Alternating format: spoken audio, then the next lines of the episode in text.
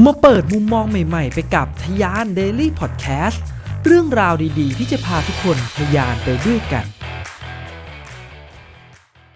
อะไรเป็นปัจจัยที่ทำให้คนคนหนึ่งไม่กล้าแสดงออกครับ สวัสดีครับพยาน Daily Podcast กับผมโทมัสพิชเยของพักตีนะครับ มีผลสำรวจที่น่าสนใจนะครับ ซึ่งเผยแพร่มาโดยคุณเคลซี่นอร์ตันนะครับซึ่งเธอเป็นเธอทำงานเป็นนักวิเคราะห์ข้อมูล แล้วก็นักเขียนรายงานสำหรับมูลนิธิที่อยู่ในฟิลาเดลเฟียที่สหรัฐอเมริกานะครับ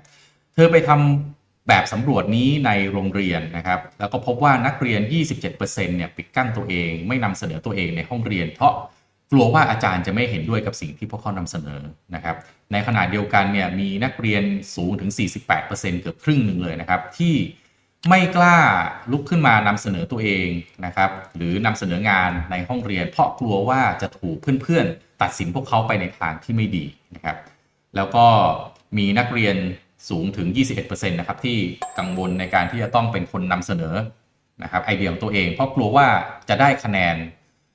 ที่อาจารย์ให้เนี่ยน้อยกว่าที่เขาคาดหวังเอาไว้นะครับ ผลทั้งหมดทั้งมวลนี่จริงมีอีกหลายข้อนะครับ แต่ว่าถ้าดูแล้วเนี่ยนี่ขนาดในสหรัฐอเมริกานะครับ ซึ่ง character ของเด็กๆในสหรัฐอเมริกาเราก็คงเป็นที่รู้กันว่ากล้าแสดงออกมากๆนะครับ เวลาเราดูหนังดูซีรีส์เนี่ยโอ้โหถ้าเป็นเด็กๆ ชาวตะวันตกนะครับอเมริกันอังกฤษนะครับโอ้โห พออาจารย์ถามปั๊บนี่ยกมือกันพึบพับพึบพับเลย ถ้ามาทำแบบทำแบบสำรวจนี้ที่เมืองไทยนี่ก็คงยิ่งกว่านี้มากเลยนะครับ อย่างข้อแรกที่ 27%เนี่ยไม่นำเสนอตัวเองในห้องเรียนเพราะกลัวว่าอาจารย์จะไม่เห็นด้วยกับสิ่งที่ตัวเองนำเสนอ ผมเดาเลยนะถ้ามาทำเมืองไทย ผมว่าอาจจะมี 8-90%นะครับที่ไม่ค่อยกล้าแสดงออกซึ่งไม่มีถูกไม่มีผิดนะครับ เรื่องนี้มันเรากำลังพูดถึง character เนาะนะครับ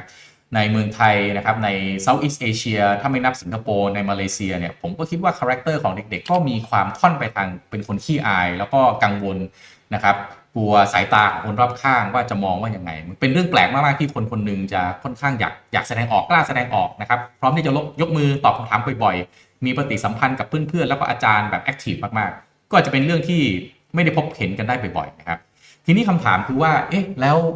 ถ้าโลกมันกำลังขับเคลื่อนไปทางนี้คือมันเปิดโอกาสให้กับคนที่กล้าแสดงออกมากกว่าไอ้เราเนี่ยก็อยากแสดงออกนะแต่ใจมันไม่กล้า ทุกคนก็คงเคยเป็นนะครับ คนที่พูดเก่งๆวันนี้เขาก็บอกว่าเมื่อก่อนเขาก็พูดไม่เก่งเท่านั้นแหละไม่กล้าแสดงออกเท่านั้นแหละนะครับ มันเคยเป็นกันส่วนใหญ่นะครับ คนส่วนใหญ่เนี่ยเคยเป็นกันทั้งนั้นแหละนะครับ การที่จะแสดงความเห็นการที่จะไม่กล้าทำอะไรต่างๆนะอยู่ในห้องเรียนจะยกมือทีนี่ใจเต้นตึกตักตึกตักเลยอย่างนี้เป็นต้นนะครับ บางคนก็บอกว่าไม่อยากจะทำตัวเป็น จุดสนใจนะครับ จะอยู่ในวัยเด็กคนทำงานนักศึกษาเนี่ยมีอาการแบบนี้กันทั้งนั้นเลยนะครับ มีความรู้สึกไม่กล้าแสดงออกนะครับ แล้วก็มีความไม่กล้ากลัวว่าจะมีผลเสียมีผลในทางลบกับตัวเองมากกว่า ถ้าตัวเองกล้าแสดงออกมากๆ ซึ่งจริงๆแล้วเนี่ยก็ต้องบอกว่าคนที่กล้าแสดงออกเนี่ยมันมีโอกาสในชีวิตมากกว่าจริง ๆ แต่อีกแง่หนึ่งก็ต้องยอมรับความเป็นจริงว่าบางครั้งเนี่ยกล้าแสดงออกมากไป เกิดอาการหน้าแตก shot feel dead air มันก็เกิดขึ้นได้หรือแย่ไปกว่านั้นเกิดเรื่องดราม่านะคำพูดบางคำพูดพูดไปอ้าวไปสร้างศัตรูไปทำให้อีกคนนึงรู้สึกไม่พอใจ ถ้าเรามาดูสาเหตุต่างๆ ที่ทำให้คนคนนึงไม่กล้าแสดงออก อย่างแรกเนี่ยความกลัวคือกระดุมเม็ดแรกแน่นอนกลัดกระดุมเม็ดนี้ออกไม่ได้เราก็จะกลัวอยู่แบบนั้นนี่แหละนะครับส่วนใหญ่ก็คงกลัว เรื่องในทางลบ ไม่กล้ายกมือถามคำถามกับครู ถึงแม้ว่าตัวเองจะไม่เห็นด้วยเพราะอะไรกลัวโดนคุณครูว่ากลัวโดนคุณครูตัดคะแนนนะครับ หรือไม่กล้าที่จะแย้งเพื่อนๆนะครับกลัวเพื่อนเกลียดกลัวเพื่อนไม่รับเข้ากลุ่มนี้เป็นต้น นี่คือ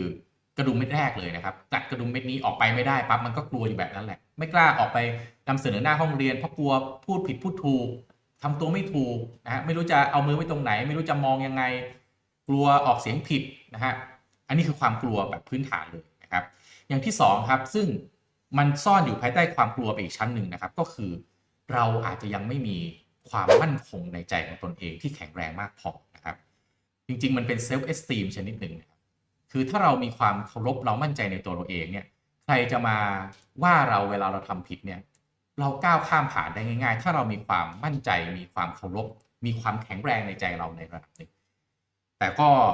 ถ้าพูดก็พูดเนี่ยครับมันไม่ใช่เรื่องง่ายๆ ที่มันจะติดตัวคนคนนั้นมาตั้งแต่เกิด จริง ๆ สิ่งเหล่านี้ที่เรียกว่า self-esteem เนี่ยมันถูกสร้างขึ้นตั้งแต่อายุยังน้อย มันต้องถูกส่งเสริมตั้งแต่อยู่ในครอบครัวเวลาทำอะไรปั๊บคุณพ่อคุณแม่ญาติผู้ใหญ่ที่บ้านบอกดีมากเลยลูก เอาเลยลูก ลุยเลยลูกปีนขึ้นที่สูงเอาเลยลูกตกลงมาไม่เป็นไรเจ็บนิดหน่อยเดี๋ยวพาไปหาหมอ แต่ที่บ้านส่วนใหญ่เด็กไม่ได้ถูกเลี้ยงแบบนี้ถูกไหมครับ ไปหยิบจับอันนี้ยานะเดี๋ยวมันแตก ขึ้นนี่สูงเดี๋ยวตกลงมานั่นลงไปเดี๋ยวนี้ทำนู่นทำนี่เดี๋ยวผิดผิดไปซะทุกอย่างเลย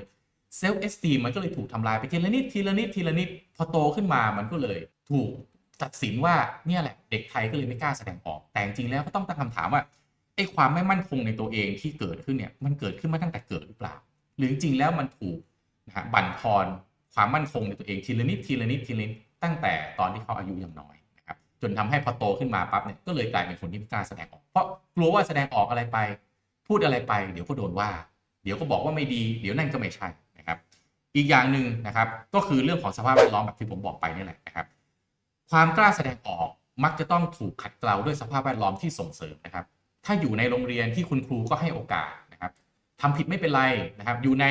บริษัทอยู่ในองค์กรที่เวลาทำผิดปั๊บหัวหน้าบอกไม่เป็นไรเรามาช่วยกัน เจ้าของบริษัทบอกว่าโอเค ไม่เป็นไรเราเรียนรู้ไปด้วยกัน แบบนี้เนี่ยการกล้าแสดงออกมันก็จะถูกส่งเสริมมากขึ้นเรื่อยๆนะคนก็จะน้องๆนะครับ จะเป็นนักศึกษาฝึกงานเป็นน้องๆ คนรุ่นใหม่ หรือจะเป็นคนที่ทำงานมาอยู่บริษัทเป็น 10บสปีเนี่ยนะครับกล้ายกมือกล้านำเสนอกล้าแย้งแย้ง CEO แย้งเจ้าของแย้งต่างแผนกก็ตามเนี่ย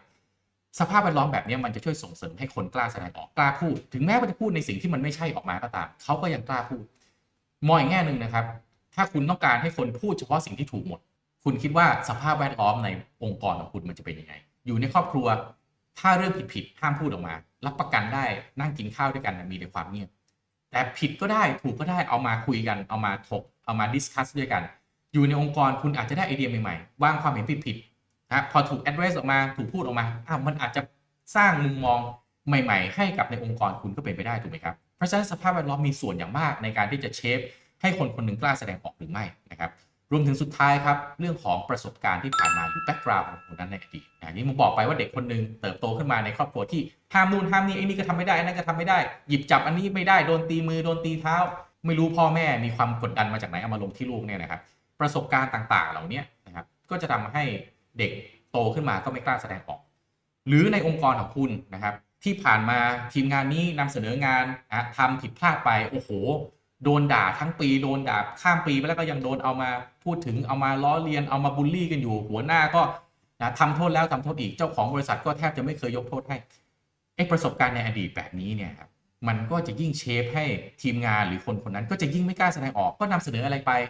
ก็โดนตีตกนำเสนออะไรไป ก็โดนบอกว่านี่ไงทำมาก็ไม่เห็นเคยเวิร์กทำมาก็ผิด ยากครับนะฮะประสบการณ์ในอดีตก็จะตามหลอกหลอนแบบนี้ไปเรื่อยๆให้คนคนหนึ่งก็ไม่กล้าแสดงออกนะครับ วิธีแก้ปัญหาทํำยังไงนะครับ